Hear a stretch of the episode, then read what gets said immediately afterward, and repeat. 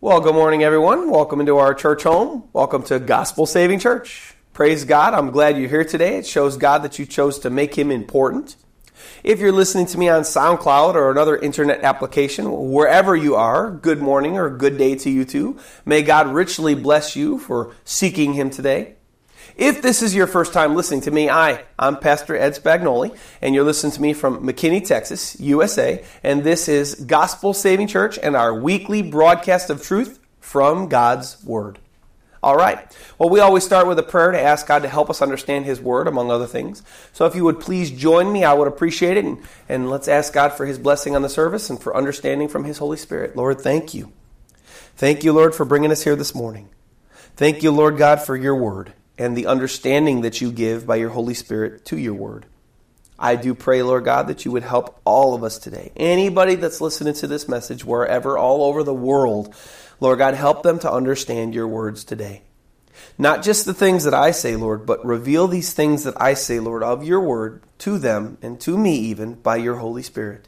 And teach us, Lord God, for you are the great teacher. I remember I taught a sermon about that years ago now the great teacher or the teacher. I don't remember the exact title, but it was talking about how you were the great teacher, Jesus Christ.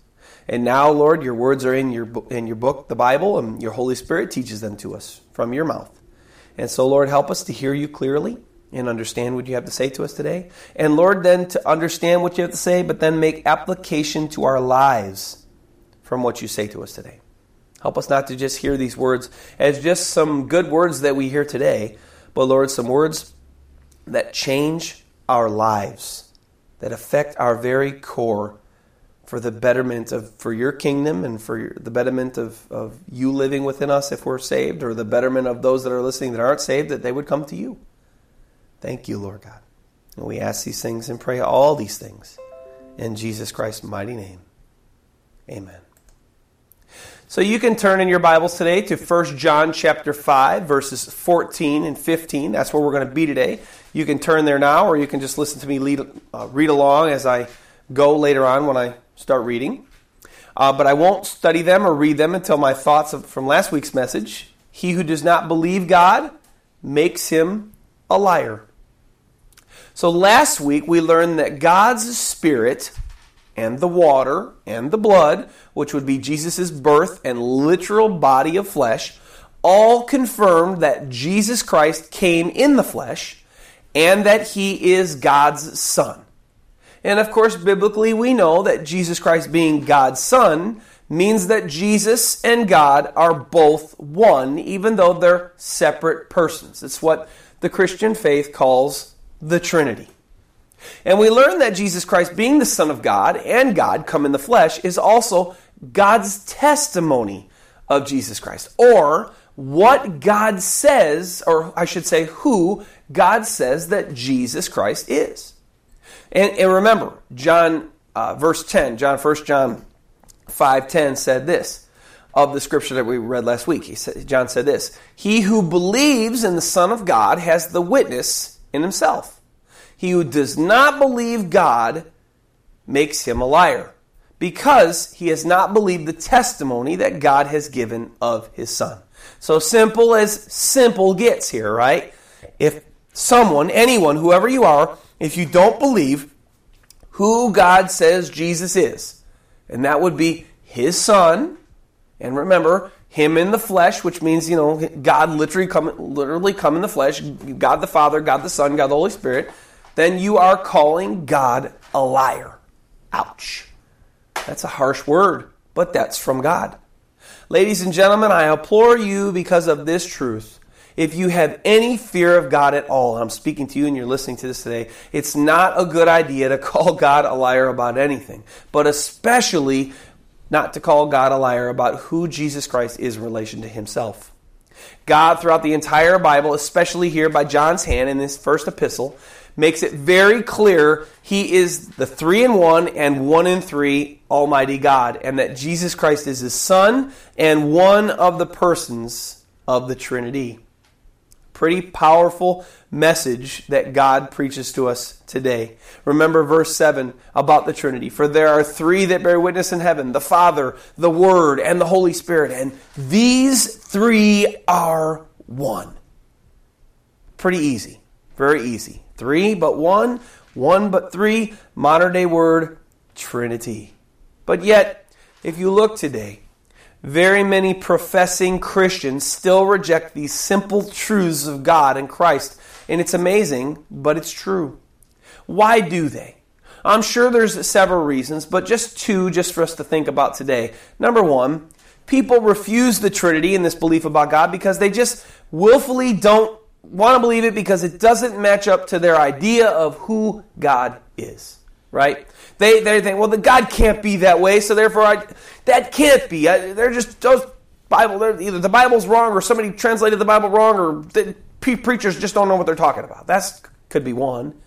Number two, I know this one for sure. They reject the Trinity because it doesn't give them personal gain the personal gain for them is out. And, and whole religions, if you don't know this, have been built around the false doctrine that rejects the Trinity, that rejects the simple yet complicated truth of God in the Trinity.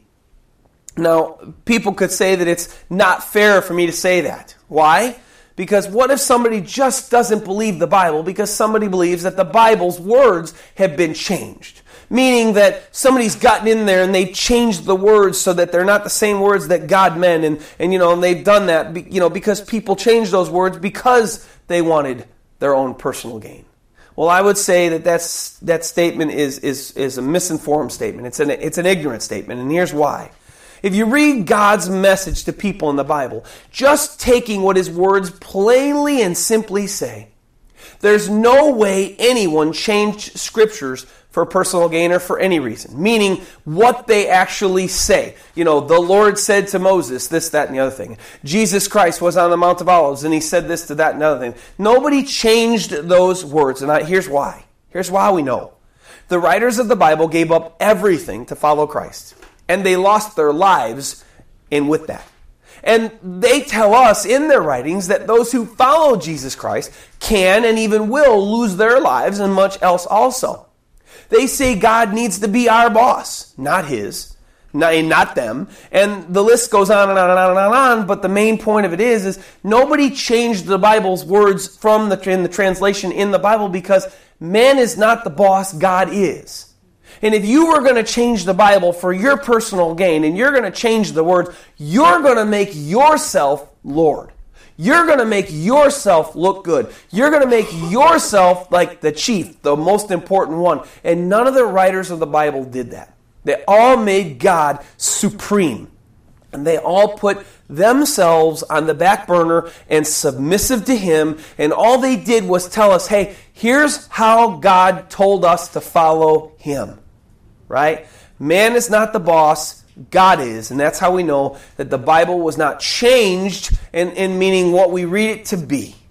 No, the Bible's words are accurate, 1000%. But people, here's what they've done. Yes, lying people, here's what lying people have done. They've taken God's awesome words and they didn't change them. No, they twist them.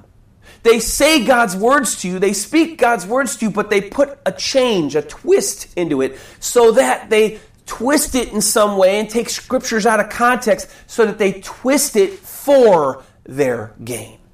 That's why I've preached many times about the importance of just reading God's word plainly, just as I teach it.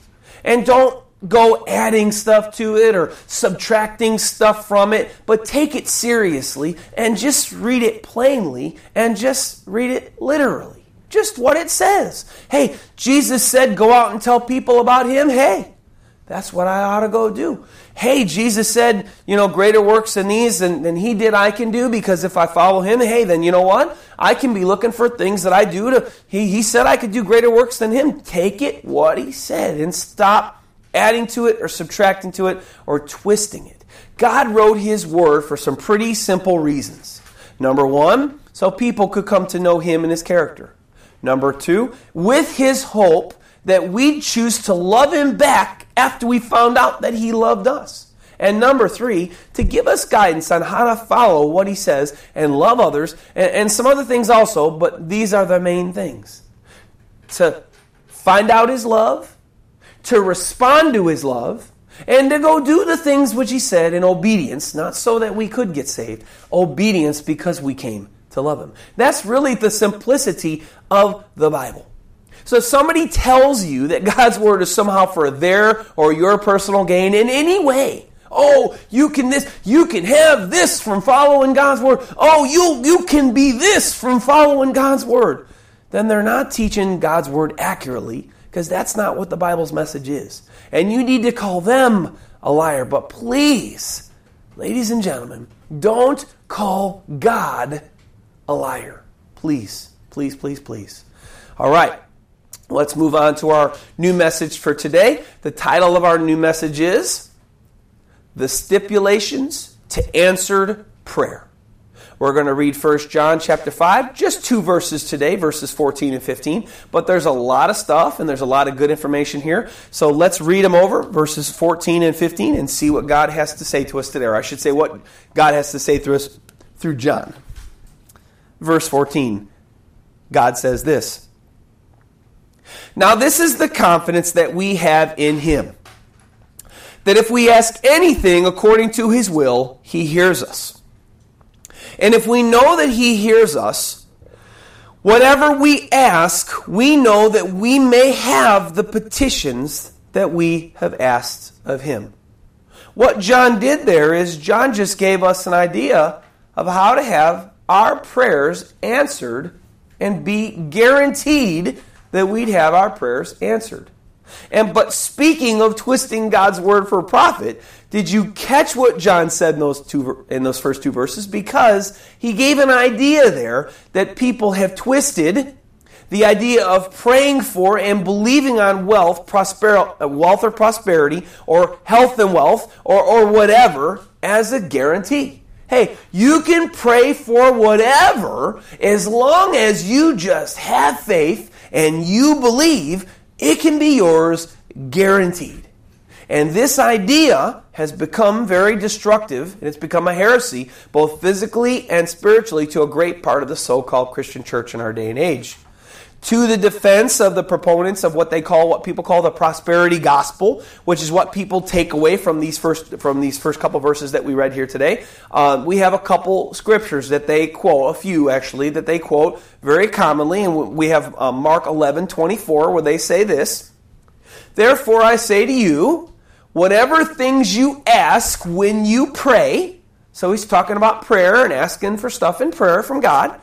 He says, Jesus, this is words of Jesus now, believe that you receive them and you will have them. So as I'm praying, Lord, give me this, or I need this, or I need that, believe in your mind is all what, what you can take this scripture to mean. Believe as you're praying, oh, I can have that. Yes, yes, Lord. Believe is what you could take this, you know, to mean, and then you will receive it. That, that's it. That's what you could take away from this one verse. Matthew 21, 21 through 22, Jesus says this. Jesus answered and said to them, Assuredly I say to you, if you have faith and do not doubt, so here we go again. Hey, I have faith. I don't, I don't doubt. I'm asking, I'm praying. He says, You will not only do what was done to this fig tree, because he had just cursed the fig tree and it withered to the ground, but also if you say to this mountain, Be removed and cast into the sea, it will be done. And here's the kicker Here's the prosperity gospel that we see a lot of going on in the church today. And whatever things you ask in prayer, whatever you want, believing, you will receive. Again, if you just believe, you will receive. Another one, James 1 5 through 8. If anyone lacks wisdom, let him ask of God, who gives to all liberally and without reproach, and it will be given to him. So ask for wisdom and you'll get it. Now they kind of branch off and they kind of use verses 6 and 7 and 8 to use for all things, which I disagree because he's talking about wisdom here. But verse 6 says, But let him ask in faith with no doubting. Here we go. Asking, believing, and not doubting. For he who doubts is a, like a wave of the sea driven and tossed by the wind. For let that man suppose that he will receive, or let not that man suppose that he will receive anything from the Lord. So, hey, if you don't pray with faith and you're doubting, don't worry about your prayer getting answered because guess what? You didn't have the faith because you doubted. And he goes on, he is a double minded man, unstable in all his ways. So, certainly, the idea that we can get from these three sections, if I just pray and have faith, and believe that God's going to give it to me and believe God for it, whether it be health or, or, or, or wealth or healings or whatever I want, then He will give them to me guaranteed. Right? And that's what we could take from those three sections of Scripture that I just wrote. Well, that is what those three sections of Scripture seem to imply, but is that really what God was saying in those three Scriptures? And by what the whole Bible and the New Testament has to say on this subject? Well, let's find out again. Let's look to our Scriptures again today and read them over a little bit more carefully, these first two verses that we just studied. Look at what John says again in 1 John 5 14 and 15. He says this. Now, this is the confidence that we have in Him. Confidence, this is the assurance. Hey, we have this kind of assurance, Christians, and we know it's Christians. Remember back in verse 13 of this same chapter, he says, These things I've written to you, to you who believe in the name of the Son of God. So John's writing not to just pagans or not the heathens or not to unbelievers. He's writing to Christians. So, Christians, this is the confidence. This is the, hey, assurance.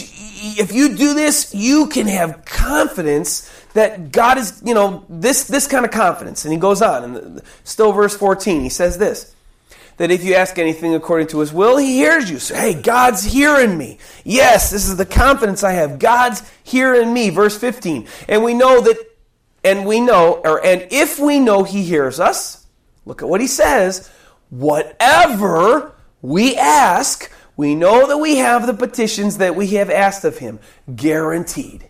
We have this assurance of this guarantee to answered prayer right there. Didn't John just say the same thing that Jesus told the disciples in Mark 11, Matthew 21, and James said in his chapter 1 of his epistle. Jesus, if you're asking anything in my name, he says, by faith and believing that you have it, you will receive it or have it guaranteed. Did all these verses say the same thing? Absolutely not. We left out one tremendous, monumental detail that I didn't highlight when I was teaching through these two verses that I just said, you know, that I just read from you here from 1 John 5 Notice that John in verse 14 said the petitions or requests that Christ's followers ask of God will only be granted or guaranteed to them if we ask, of course, in faith and belief. You have to believe. God says, ask and believe. Believe and, and ask, meaning have faith that I can do it. Of course, but the if, the, the, the stipulation here was that we had to ask according to his will. Right there. Verse 14. This is the confidence that we have in Him that if we ask anything according to His will. The first stipulation of today in God's Word as to how He grants and guarantees Christians their prayer requests. They have to be asked by faith, you know, trusting in God. Hey, He can do it. Because if you're coming to God going, I don't even know why I'm praying, God, you know, I, it's just a waste of time. You're not going to answer me anyway, but you know, Lord, I, I really need help with this. Then what help can you really expect to get because you really don't have any faith that God can do it for you anyway? So, of course, faith and trusting in Him that He can do it is something that's most important. But will He do it? Well, I don't know. Is it according to his will, which is the first stipulation as to when you ask for something, is it going to be according to God's will? And, and what is God's will? We'll go over that later, but it has to be first stipulation. Your prayer request must be according to God's will. John says that a Christian can't just ask for health or wealth or whatever they want, just having faith and believing that God will give it to them, then God guaranteeing it to give them, uh, give it to them. That's a false doctrine. That is not what John said here. He said there's a stipulation to getting whatever you want in prayer. So that means if I pray for, you know, a better job with more money, and then it's not God's will, even if I had the faith and I believed with all my heart, if it wasn't God's will to give me that job that had more money and a better job, then He's not going to do it. Look at some other scriptures that shed some light on the stipulations that God gives to guaranteed answers of prayer. Look at this, James 4 3, back to the book of James. Look at what he says here. You ask, speaking to the Christians there, and do not receive. Wait a minute. Hey, hold on here. Hey, Jesus just said, if you ask and pray in faith and believing, then you shall receive what you have. So, were they praying and not receiving in their prayer requests from God because they just didn't have enough faith or belief that God could give it to them? Well, no. Look at what he says next. James 4 3. You can look at it yourself. He tells them next, because you, so you don't have, or you ask but you don't get because you ask amiss. So they're asking wrong. Why? That you may spend it on your pleasures. So they may have had all the faith and belief in the whole world needed for their prayers to be answered, but they were praying for things that were for their pleasures. So God said, What? No, because they were praying and they weren't receiving. They were praying, having all the faith probably in the whole world. But because it was for their own pleasures, God said, No, I won't give you that prayer request, which makes it stipulation number two. You shouldn't be asking God for things that are for your pleasures. So if it's not of God's will, and it's something that you just want for pleasure so that you oh man i'd really like that. Oh because it may make my life my life so much easier. Well god says hey that's not my will. It's not my will that your that your life be easy. In fact the bible promises that in this world we'll have tri- tribulation and troubles. All right god never promises us easy lives in this world. Our lives are hard and full of toil and full of trouble, and the whole world's full of sin. How can God guarantee that our lives be great? Like other preachers and TV preachers preach to us on TV. Oh, just, you just, oh, praise the Lord. Everything's just going to be so great. I don't see it. So here we have two stipulations. One, our prayer requests need to be according to God's will, and two, that we can't be asking for things that are just for our pleasure. Look what else Jesus had to say in this, on this subject because it seems that he didn't quite finish and he didn't quite say everything that he had to say in Matthew 21 and Mark 11 when he was saying, Hey, if you just believe, it'll be given to you. He adds a little something here in John 14, 12 through 14. He says this Most assuredly, I say to you, he who believes in me, so has faith in me. This is why I mentioned this earlier. The works that I do, he will do also. So, hey, if you have the correct faith in Jesus Christ and you're trusting in him like you should, we should be doing even greater works than he did. And he says, and greater works than these will he do because I go to my Father. And whatever you ask in my name, here it is again. Whatever you, here's a prayer. Whatever you ask in my name, that I will do. There's the guarantee. Whatever you ask in my name, I'll do it. But look at the stipulation because he gives it right there, right next. He says, That I'll do if you ask it in my name, that the Father may be glorified in the Son. And then he goes on, If you ask anything in my name, I will do it. But the idea was asking and praying in his name whatever we could ask for, but if it didn't bring the Father glory in the Son, hey, sorry, God's going to say no to your prayer request, which would be stipulation three. God the Father needs to be glorified in the Son if you want any help at all for getting God to answer your prayer. Jesus Christ again in John 15, 7, he says this If you abide in me and my words abide in you, you will ask what you desire, and it should be done for you. These are stipulations 4 and 5. Notice he said, If you abide in me. There were two things there. Two things that were stipulations on getting your prayers answered. If you, number one, abide in me. What does that mean to abide in Jesus Christ? Well, the Bible tells us plainly if you're abiding in Him, then you're continuing to totally trust Him and totally have faith in Him with all your heart every day of your life. But it also means that if you're abiding in Him, you're abiding in His ways. and he lived sinless. He lived a perfect life, and that's the life that the Bible says that Christians should be striving to fight for, to live a sinless life. He lived a life of outreach. He lived a life of love. Are you abiding in Him when you're asking for prayers from God and then you're not getting them answered, but you have to look to yourself? Are you really trusting in God with everything in your life, for everything in your life? And are you really abiding in His words? Are you really following His teachings? Are you really doing the things that he said to do? Because he says here that he said here, you can ask whatever you want. Are you abiding in me? Are you abiding in me? And then secondly, the fifth thing he says, are you are my words abiding in you? What do his words abiding in us mean? Well, that would mean if his words abide in us, that means that as we pray, we're praying kind of parallel to how Jesus prayed when he was on the earth. We can't just be saying, oh Lord, give me this, that, and the other thing. We got to go to Scripture and say, okay, let me. Did Jesus say, give me this, that, or anything to God? Oh, I'm sorry. We don't read that in Scripture. Jesus didn't say, just didn't say, oh Lord, I need this, that, and the other thing. Hallelujah, gee God, I, I believe, so give it to me. No, Jesus never prayed that way. Jesus prayed for other things. We'll go over them at the end of the service. I don't want to spoil. But Jesus prayed for other things. And God's will is for other things. Not that we would just have this, that, whatever, healing, wealth, whatever we want. That is not God's heart in Scripture. But that's what people have twisted the Scripture to mean. Why might God have all these stipulations for answered prayer and not just grant us whatever we want just because we may have faith? Well, look at what Jesus says in Matthew chapter 7 verse 11. He says this.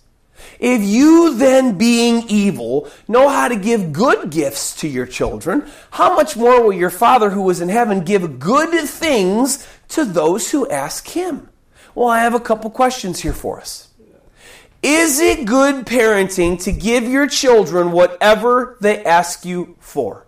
Now, I'm not talking to all the kids out there, okay? Because, of course, as a child, you want mom and dad to give you whatever that you ask them for. I'm talking to the parents out there now, right?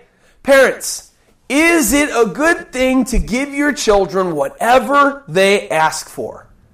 Only one thing here. Uh, sorry. Not a good idea, right? It's not good parenting to give your children whatever they want. It makes them spoiled. That's what we call that in our world. We call it making them spoiled.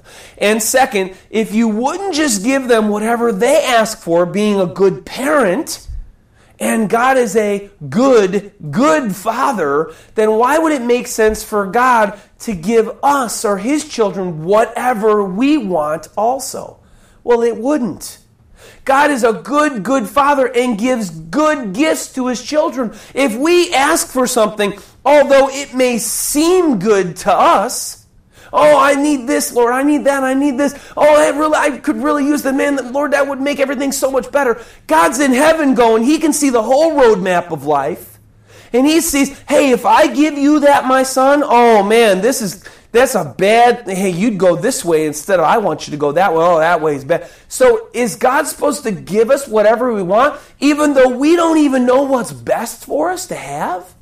I don't. I don't know about you. I'm humble enough to know that i don't really know everything that's the best for me to have. I, you know, they always say there's a saying in the world be careful what you wish for right? That's a saying. Why do we say that? Well, because you you may want something, but it may not be a good thing that you have it. Like I know myself, I, well, maybe not myself, but there's some people that if they have a lot of money, they just they they change and they become a different person and they they they stop being kind and they're so consumed about money. So is it a good thing to make everybody rich? Well, no. Not everybody does good with a lot of money. It's just a simple fact. So you have God being a good father. And that's why everything that He gives us, if we don't follow the stipulations to answered prayer, aren't good for us to have.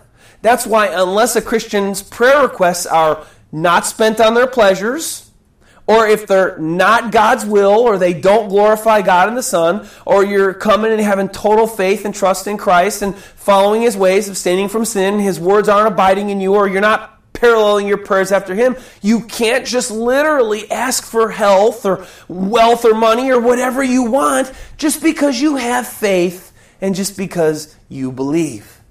Now, maybe you say to yourself right here, and you're thinking in your mind as you're listening to me, Pastor Ed, you just don't understand. Healing is God's will for His children all of God's children, God said, His word says, God wants us to be healthy and God wants us to have money. That's God's will and that glorifies Him and etc., etc., etc.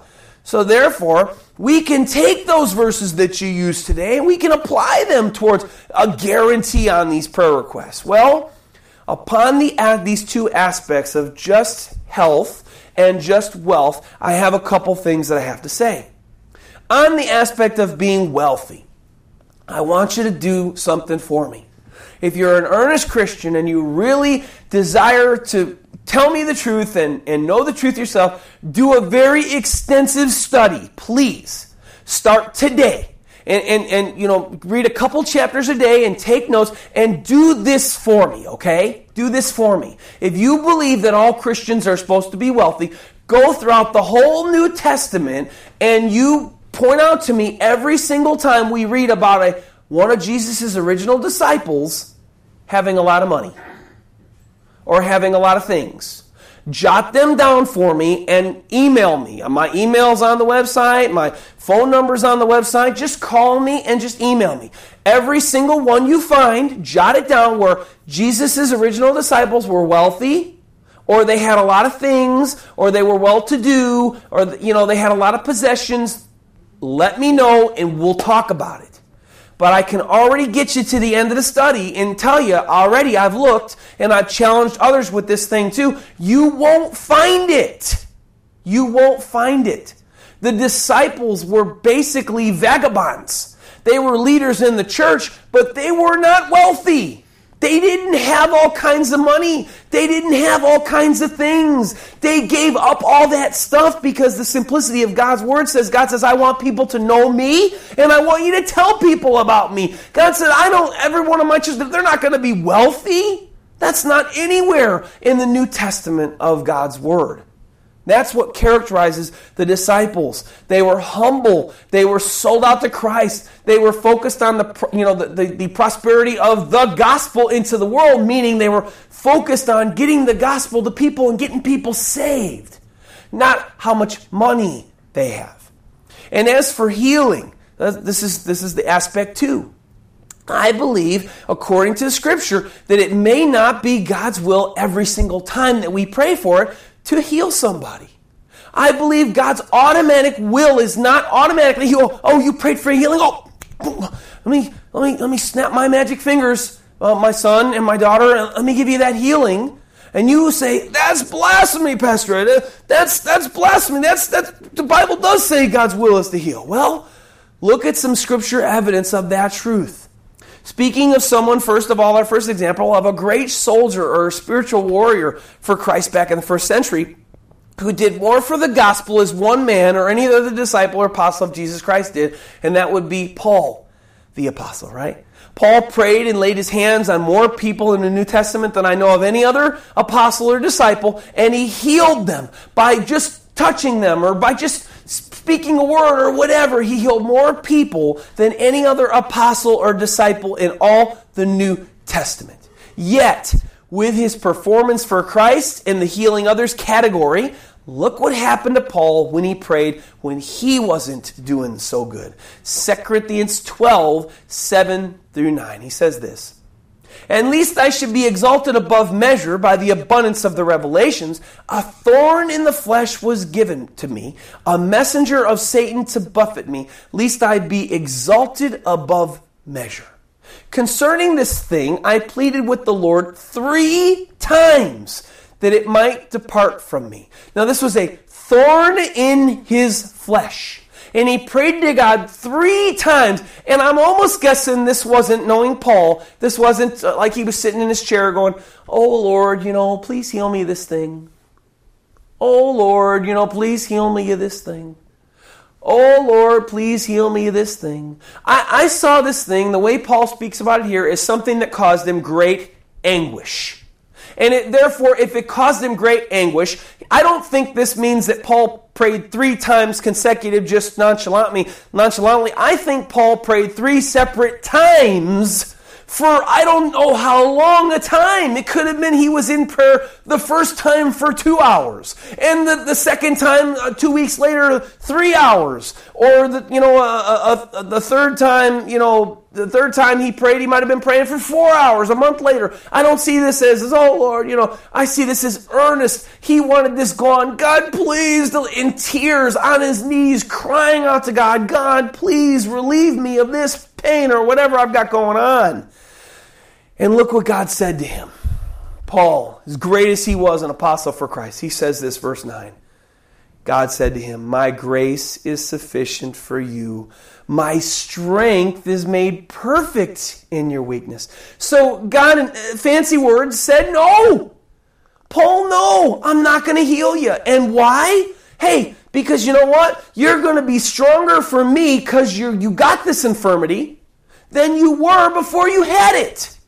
Well, I don't understand that. That doesn't make sense to me. That doesn't seem good to me. But here, that's what God said. God said no, and here's why because you're going to be a better Christian for me than you were before you, I allowed you to get this thing.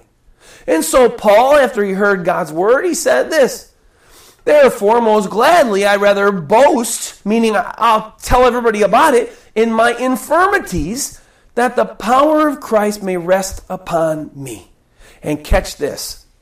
This thorn in the flesh, people have argued about what it means. And, oh, it wasn't a sickness or an illness. God would never allow a sickness or an illness to come upon his child. But yet, the number one definition of infirmity or sickness in verse 9 there, according to Strong's Concordance, this is the number one. There's several definitions underneath every word, but the number one definition of infirmity, according to Strong's, is want of strength, weakness, or infirmity, which is a sickness. And infirmity is the same type of sickness or illness or pain or, or something or suffering in the flesh. Paul had something bad going on in his life. He was suffering greatly because of this thorn in the flesh, and God said, No.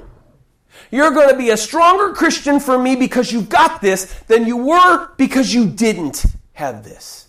I guess it wasn't good for God to give that healing to Paul for the sickness or illness or suffering in the flesh that Satan had laid upon him. And he said it wasn't really because he said, hey, least I be exalted or made prideful over the things that God has shown me. Hey, you know what? I'll take it. So even Paul admitted in the end, it's not good for me to have this healing.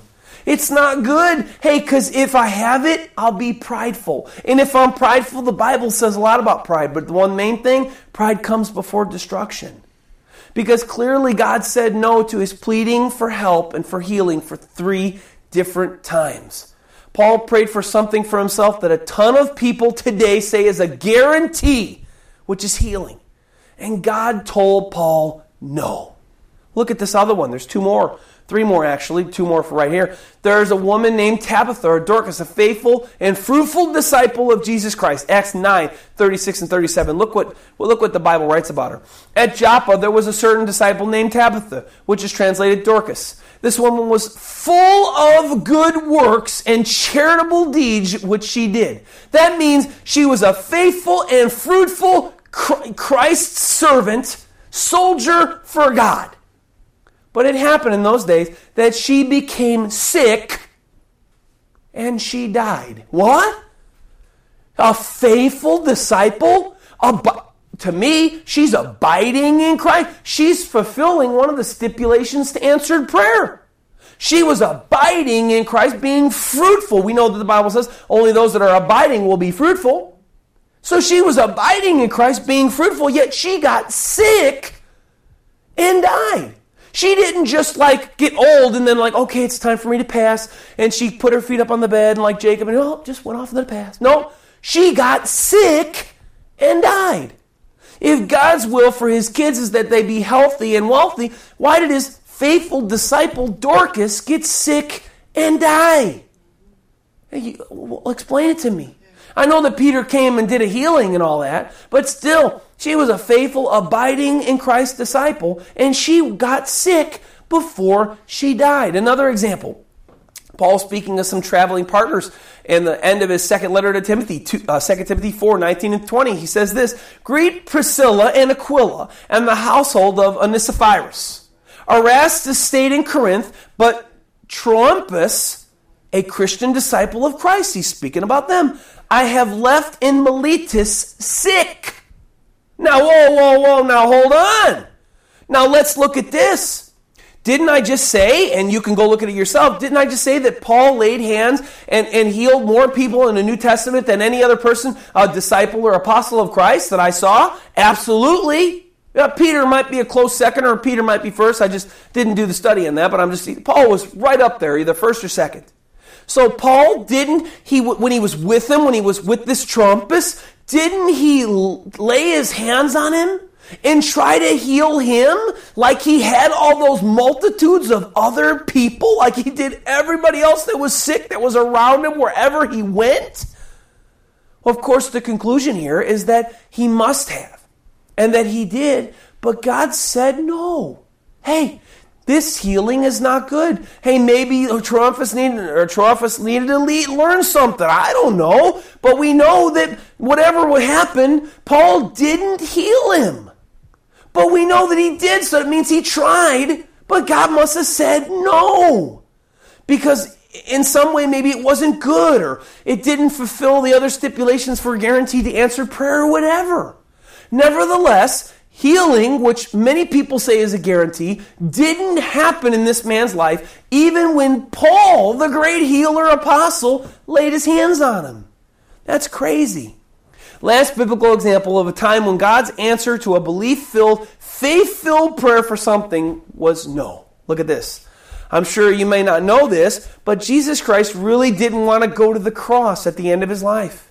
He even got, asked God to deliver him from it three times in the Garden of Gethsemane. Matthew 26, 39, just for the first time. He went a little farther. Remember, he took Peter, James, and John. He went a little farther and fell on his face and prayed, saying, Oh, my Father, if it possible, let this cup pass from me. Nevertheless, not as I will, his will, did you see that? His will was not to go to the cross. Wow. Crazy, huh? Jesus Christ loved us, but he knew what the cross meant. And he said, It's not my, I don't want to go, Daddy. I don't want to go. Let this cup pass from me. Let me not do this. But he goes, But as you will. And again, Jesus Christ repeated the heart of that prayer in the garden two times consecutive to this one. Yet, what happened to Jesus Christ? Well, we know Scripture tells us, so we have the people, the disciples to back it up. Judas betrayed him, and he went to the cross, which means that God said no to his prayer request.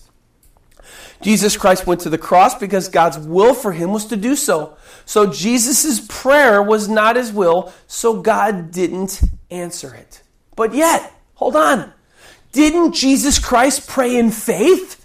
Believing whatever he wanted? Didn't he pray in faith that God could make that cup pass from him? I mean, you know, didn't Jesus pray that way? Eh, yeah, right.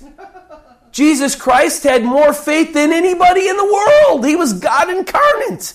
And if God really answered every prayer of his saved children for healing or money or whatever, if they just believe and have faith that he will, how much more, more would he have not answered Christ's prayer when you absolutely know that Jesus had perfect faith? Jesus Christ had perfect belief in God and his prayer request, for he was, after all, God incarnate. My long drawn out point to this message, to this message so far, is this, Christians. Just because you pray for something and have faith and believe with all your heart that God will grant it to you, unless it is not spent for your pleasures, it, unless it's not, unless it's God's will, unless it doesn't, unless it glorifies God in Christ, unless you're abiding in Him, remember what that means, living for Him, you know, obeying His words, or your words, your prayers are paralleling the prayers that He prayed, then God's answer will be no to your prayer request. Now, I've had many long and involved conversations on this topic with others over 17 years of being a child of God. And one fella even called me a false prophet and broke fellowship with me for saying what I told you and what I taught you today. Even saying that because I believed the way I did, God would destroy me from a certain time to a certain time. And guess what? It was, it was about six months, he said. And guess what? It's been a way longer than six months since he said this about me. God's still blessing my life, my family, my health, my, my finances, and everything more than he's ever done it in, the 10 years that he's brought me to Texas. So, who's the Bible say as a false prophet? Well, the Bible says if somebody gives a prophecy, and says it's from God, and they give a time frame. Hey, it's going to, three months from now, thus saith the Lord, uh, you know, this, this, that, and will happen. Well, if it doesn't happen within that certain amount of time, the Bible says if it doesn't come true, then that person is a false prophet. So it's not me. I'm teaching you the words of God. God's blessing me. The fellow that did this, he is the false prophet, not me. So, I'm sorry, just, just needed to go on that tangent for a minute. It hurts when people say false and terrible things about you, especially when you read God's word plainly. And you just read God's word for what God's word says. And you don't add or you don't subtract. And when two scriptures say something, the same basic thing, but one scripture adds something while another scripture left it out, then the, the one scripture that had the more had the fuller meaning in it is the scripture that you need to understand is that's the final. You wouldn't say, "Oh, I'm taken away from Jesus," and oh, that these other things in my name, or you know, according to God's will. You have to take the fullness of what they all say, for that's the contextual understanding of the Bible. But as far as these five stipulations of guaranteed answers to prayer for Christians go, I can't waver from what I believe and teach on this topic because God's word is plain and clear on this subject. God, for God, uh, for a Christian, for answered prayer, the prayers must be not spent on our pleasures. They must be God's will. They must be glorifying God in the Son. They, they must mean that you, you have continued faith and trust in Him, following in His ways, abstaining from sin, sin, and then His words must be abiding in you, which means that your prayers must be paralleling the ones that Christ prayed. And nowhere in God's Word does He say that healing or wealth or whatever are absolutely God's will or glorifying Him and Jesus Christ, etc. I'm sorry to say. I wish they were. Ladies and gentlemen, I wish that they were. I've been abiding in Christ. I've been following Christ's words. I've been praying according to God's will. And I've been praying my, in my poor mother, who's, who's not even 63 years old, has Alzheimer's in the later stages. Now, by golly, if there was a ship that said, hey, if you just did this, that, and the other thing, and God would do whatever, I'd be on that ship. I almost was on this ship for a little while. I almost was, or I actually went there for a little bit because I thought, if that can save my mama, I'm going to believe in faith and not doubt no matter what God, He has to do it because I believe. But then guess what? No matter how much I pray and how much I've prayed over the last five to six to seven years since we've been going through this, she doesn't get better, but she gets worse. And I look to myself, and here I am praying in faith, believing on God, doing all this stuff, and nothing's happening. Because when I go to Scripture, I find that God's will is not necessarily always to heal every single believer that's sick. Dorcas, as I just read, she was sick and she died. Peter came and healed her, but nevertheless, she still got sick and she died. If you want to go to the Old Testament, a, a faithful messenger of God, we go to Jacob, who God named Israel, who was the founder of the 12 tribes of Israel. And what did it say at the end of his life? A hard life that he lived. That Jacob or Israel got sick and he was ready to die. Yet he was the very foundation of the 12 tribes of Israel. A man that suffered much affliction, if you know what happened with Joseph and all that. And even Jacob got sick at the end of his life and he died. Wow.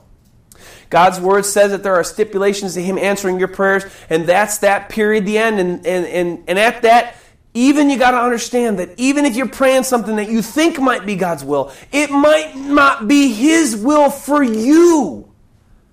But nobody knows the mind of God, so we can pray the best we can according to God's will and leave the results up to Him. But enough about that. Outside of all this twisting of God's word that people do for their gain, even from the verses that we are studying today, there's very good news in these first two verses, or in these only two verses that we study today for Christians. Uh, John said again, I'm just going to go through it really quick, and then I'm going to go through what God's will is, some things that we know that we can pray for and not be against God when we pray them. If you are praying according to God's will, John says, by faith and believing, of course, we, we add that because that's what Scripture says. In verses 4, uh, 14 and 15, John tells us that we can have confidence. That means that we know we can have them, that God hears us if, and if He hears us, we can know that we have the petitions that we ask Him if we pray according to God's will. And certainly, if we are praying in faith and believing and praying in God's will, and His will would encompass you abiding in Him and His words abiding in you, then you can have assurance that God will answer your prayers guaranteed. And, ladies and gentlemen, that is awesome. But before you presume, what is God's will? Well, do you even know? Do you know Scripture? Are His words abiding in you? The big question needs to be asked outside of God's will of you abiding in Christ and His words abiding in you, what is God's will in prayer request form that the followers of Christ can pray or petition God for and be assured or guaranteed to getting them? Well, I'm going to go through them right now. Believe it or not, God doesn't just have one will, He has many wills for His children. He has wills for those that are lost, and He has wills for those that are saved. So, what are those wills of God for the lost? And what are the wills of God for the saved? Well, just some. I'm sure there's more, but I didn't want to go on with the sermon. I could, I could teach the Bible because God's given me a lot of knowledge for hours, but to try to stay right around the hour mark, I have some for us here that you can pray, that if you want to pray, you can pray and know that as long as you're abiding in Him, remember, you're following His words, you're, you're, you're, you're doing the best you can to live sinless you're, you're, you're, striving to have faith in Christ every day, you can know that you have these things because these are God's will in Scripture. We have our provision, first of all. If we pray for provision, we know that that is God's will to provide for us, His children.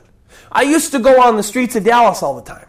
And I used to have a lot of homeless people that were destitute and had diseases and had this and had that. Oh, I love Jesus. When I look to Scripture, though, I go say, wait a minute, God, you said that provision is like the, one of the main things that you want for your kids.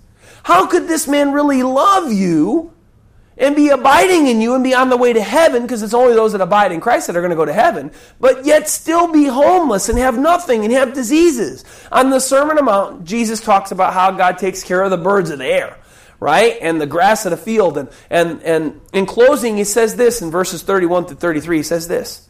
Therefore, do not worry, saying, What shall we eat, or what shall we drink, or what shall we wear? All provisional things. For after all these things the Gentiles seek, listen, for your heavenly Father knows that you need all these things. But look what he said to do ask for them. Seek first the kingdom of God and his righteousness. So pray, Jesus said, these things. Seek God in his kingdom. Pray to God that he would do that. And that's God's will for your life. And he goes on to say, and all these things shall be added unto you. God's will is that he provide for you as a child of his and he takes care of you. And if you pray for those things, you can have guaranteed assurance that God will absolutely provide those things for you. You can be assured. You need a job, you need whatever. Oh Lord, God, please.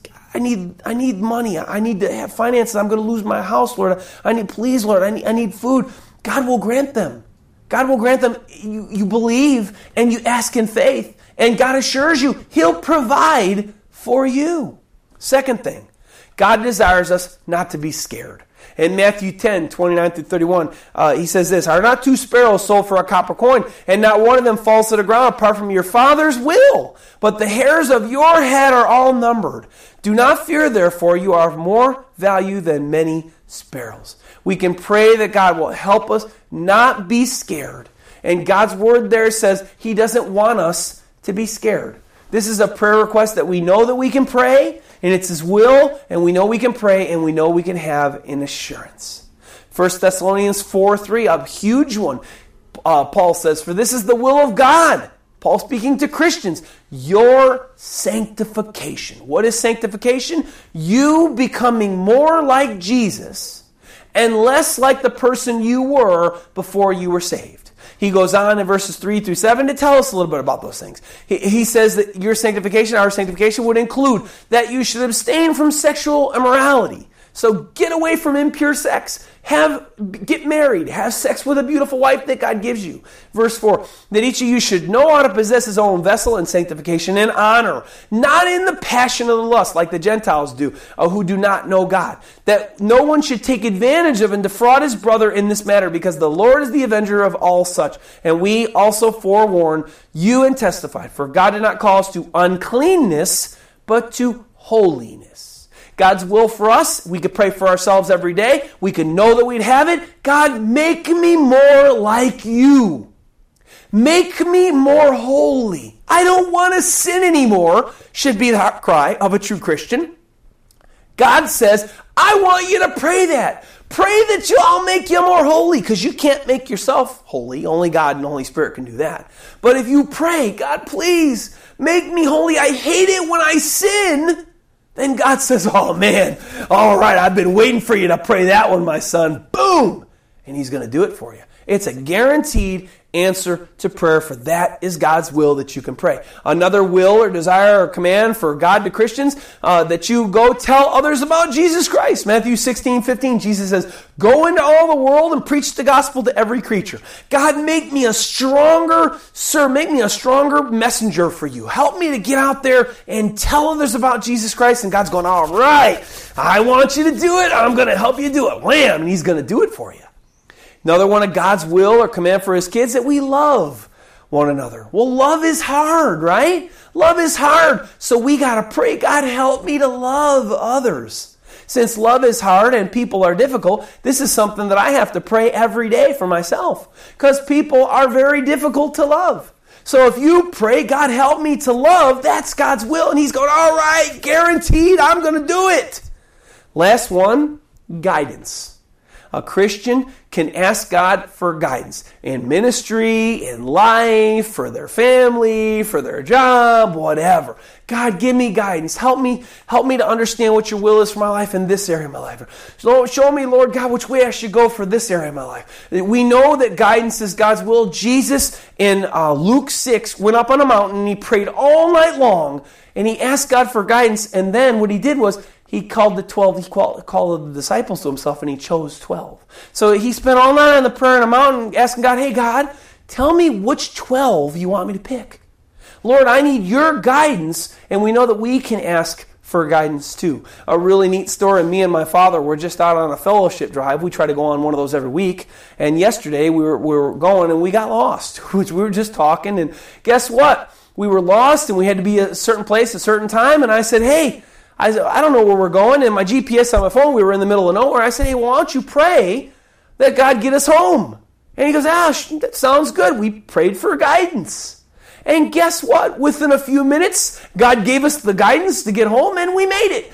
God wants, His will is to guide you through life. His guidance now, not yours. His guidance. His ways, not yours. So we can pray for guidance, and that's God's will, and so He'll answer that prayer. And God has many things that He wills and desires or commands for His kids to do. And we know that as long as we're abiding in Him, and we know that we're praying, we're, we're, seeking His will, and we're paralleling our prayers after His, we know that we can have the answers according to His will, according to His Scripture. But you know, God is not just a good, good Father to those that are His. He's also a good, good Father, even He wants to be a good, good Father to the lost. God even has a good will and wills for the lost. His goodness is not just found toward his kids. His, his, his goodness is found toward the lost. God's biggest will for the lost is that they seek him. Remember Acts 17, 26 through 28. Paul ends that and he says this so that they should seek the Lord, speaking of the lost. I'm just going to read the whole thing. And he has made, Paul says, from one blood every nation of men to dwell on the face of the earth, and has determined their pre-appointed times and their boundaries of their dwellings, so that they should seek the Lord in the hope, his hope, that they might grow for him and find him.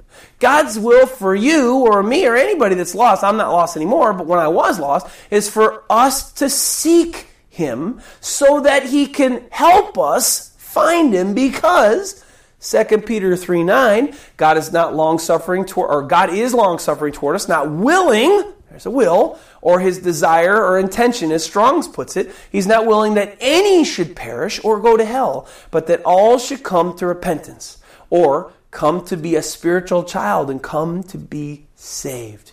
And here we also see the grace and the love of God, and that if someone that's not even saved, that they can pray and come to God, and He will answer them. Not just in whatever they want either, mind you, but in the category of them finding Him and seeking Him and coming to know Him and being saved from their sins. So if any unsaved person comes to God and they seek God, because God wants them to, God will help them and lead them unto salvation. And look at the promise that God gives to those that are unsaved. Matthew 10 39. He who finds his life will lose it, and he who loses his life for my sake will find it. If a lost person loses, or translation, gives up the lordship that they have of their own life, and they surrender to Christ, making him the Lord of their lives, deciding to follow him, God will save them. For this is his will. I believe, from a saved person's perspective, one last will from God, that even Christians can pray for the lost because uh, 1 Timothy 2 1 through 4. Look what he says. Therefore, I exhort first of all that supplications, prayers, intercessions, and givings of thanks be made for all men, for kings and all who are in authority, that we may lead a quiet and peaceable life in all godliness and reverence.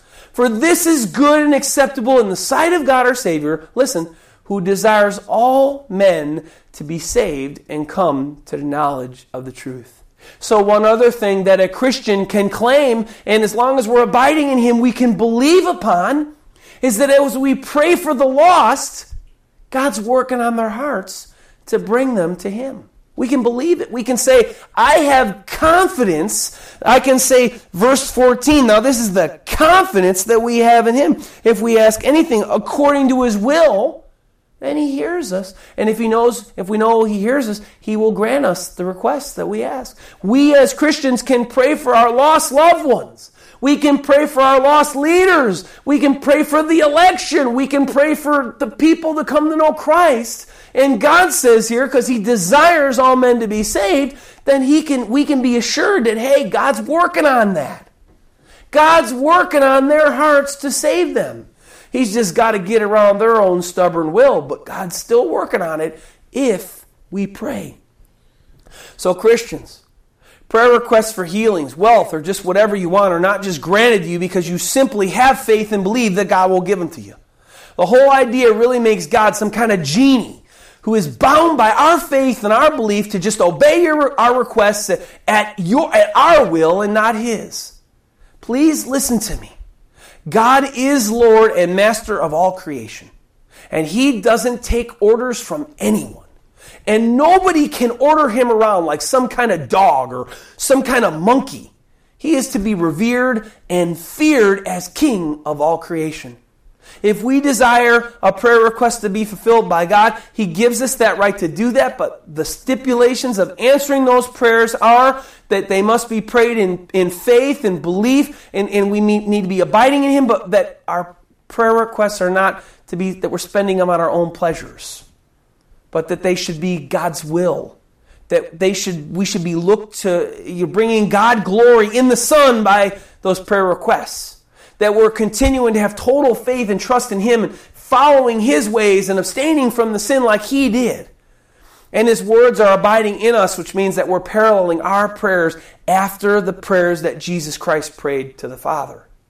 And that, and at that, even if we meet all these stipulations for answered prayer, remember, that if your prayer request isn't His will for you, for you specifically, then His answer will still be no, but still coming to Him in this reverence, in these ways, and having assurance that if it's God's will, then He will grant it to you. Nowhere in God's word does he say that all a Christian needs to do to whatever to have whatever they want in prayers, to have faith and believe. Ladies and gentlemen, this is a twisting of God's word for gain and not what God's word says in entirety. You heard the scriptures for yourself today, so you be the judge. But I sure hope that you don't believe this false prosperity doctrine gospel of just having faith and believing and praying for whatever you want and expecting God to grant you and, do for you whatever you want. If you believe this about God, I got to tell you right now, I'm really afraid for you. With all the mounting evidence that I gave you from God's Word today, I'm really doubtful. If you believe that you can just pray and God's going to give you whatever you want, whenever you want it, like He's some genie, because you just have this faith or have this belief, I'm concerned about you that I'm really doubtful that you know the Jesus Christ of the Bible and that you're really truly saved and born again because, you, as again, you've made God a genie by your beliefs. And scriptures, did, scriptures does not portray God of the universe in this way. The whole thrust of the Bible, as I said in my overview from last week, God wrote His Word, pretty simple reasons. So people could come to know God's character. People could have hope, or with His hope, I should say, that we choose to love Him back. And with His guidance of how to follow His ways and live others, and, and, and love others, excuse me and any other doctrine that people come up with that makes for personal gain or a great benefit to mankind is not biblical. It's from the devil, as the prosperity is, uh, the prosperity gospel is. It's not from God. If you truly want to commit your life to Jesus Christ today and stop believing all these false and apostate doctrines and all this, this monkey business with making God a genie, then you got to follow Jesus' words in Matthew 10 39 and you got to stay there until you die. Jesus said, He who finds his life will lose it. If you want to be the Lord and ruler over your life now, Jesus said, then you're going to lose your eternal life forever. But he says, and he who loses his life for my sake will find it. Those who turn to God through Christ because of what Jesus did. And we surrender to Jesus Christ. And we make him the Lord of our lives, the Jesus Christ of the Bible. Not a Jesus Christ that we make as our own understanding, as our own, our, fashioning him after our own selves, because then that's not the Jesus of the Bible then he said that you will find eternal life if you do this. Surrender today if this is you. For God loves you, but He doesn't want you to worship Him as a different God. He gives very interesting and very, you know, unique characteristics about Himself. You can't just say that God is this, that, or whatever and, and just worship a God of your own understanding. You have to worship the God of the Bible. That's what He wants you to do. And so surrender today and stop believing all this malarkey and come and surrender to the Jesus Christ of the Bible and give him your life. Let's pray. Lord, thank you so much for your word. Thank you so much, Lord God, how your word is so clear. Your word is so plain. We just, Lord, I pray that we would just follow your word. And Lord, we would just take it for what it says, not adding anything to it or not subtracting anything to it, Lord God. I pray, Lord God, for any out there that are really, truly seeking you, Lord. I pray that they would get into your word daily and, and ask and pray before, as we opened up with. And I said in my opening prayer that your Holy Spirit's the only one that teaches us. So I pray, Lord God, that they would get into your word and just pray, God, help me to understand your word today. What do you want? Who, who are you? And Lord, and let you answer those prayers. Help people come to know you. And Lord, please destroy this prosperity gospel idea that people have about you, this false ideal that they have about you that's all over the world, Lord God. It's, it's just been destroying the Christian church in so many areas of our world. Please, dear God, bring people to the true knowledge of who you are and save them, Lord. And I ask these things in Jesus' mighty name. Amen.